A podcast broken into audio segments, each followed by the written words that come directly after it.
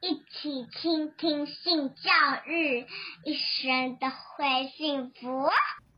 嗨，我是林燕青，今天想跟大家谈一件事情，就是平常人很少谈的，到底呢，这个性可以怎么样的做沟通？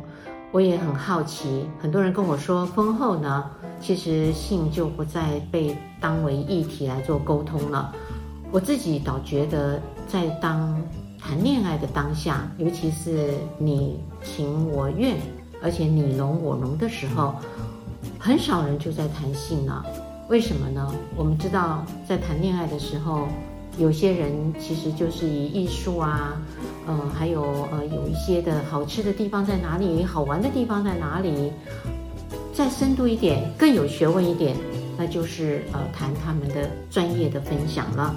事实上呢，像报纸新闻上有一些性的议题，比如我们经常会看到有一些的名人会有情感移动，也就是所谓的外遇了，或是有一些性骚扰事件 Me Too 发生了，或是一些的情杀案分手的不好，甚至是性侵害的事件，我就不知道有多少的情侣会用这些社会事件呢来当成自己在交往当中可以沟通的一个性价值。为什么这么说？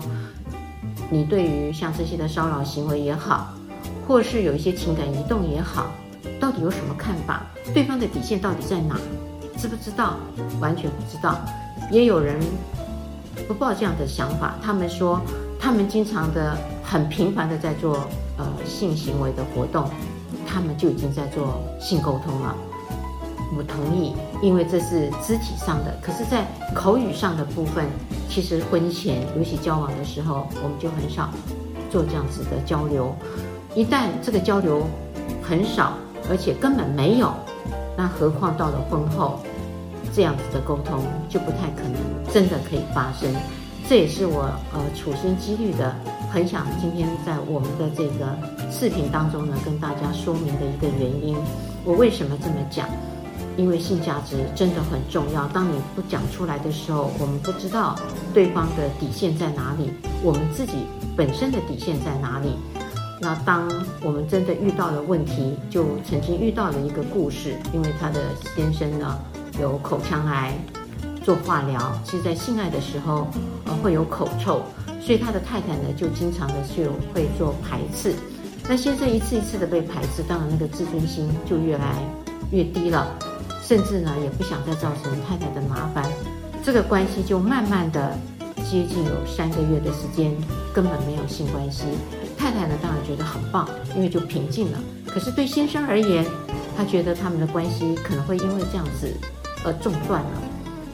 还不错的地方就是他们有一个很漂亮的信仰，这个信仰呢，告诉他们，呃，要放在这个祷告里面，呃，不可以离开。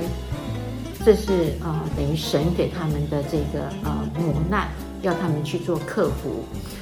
有些人真的就相安无事了，反正就把大家的信有一方不要了，一方也发现自己的疾病是在的，那就真的隐藏在自己的心中，就做了一个所谓的心灵上的伴侣。如果是真的达到了这样的共识，我觉得倒也无妨。可是最害怕的就是有一方并没有办法。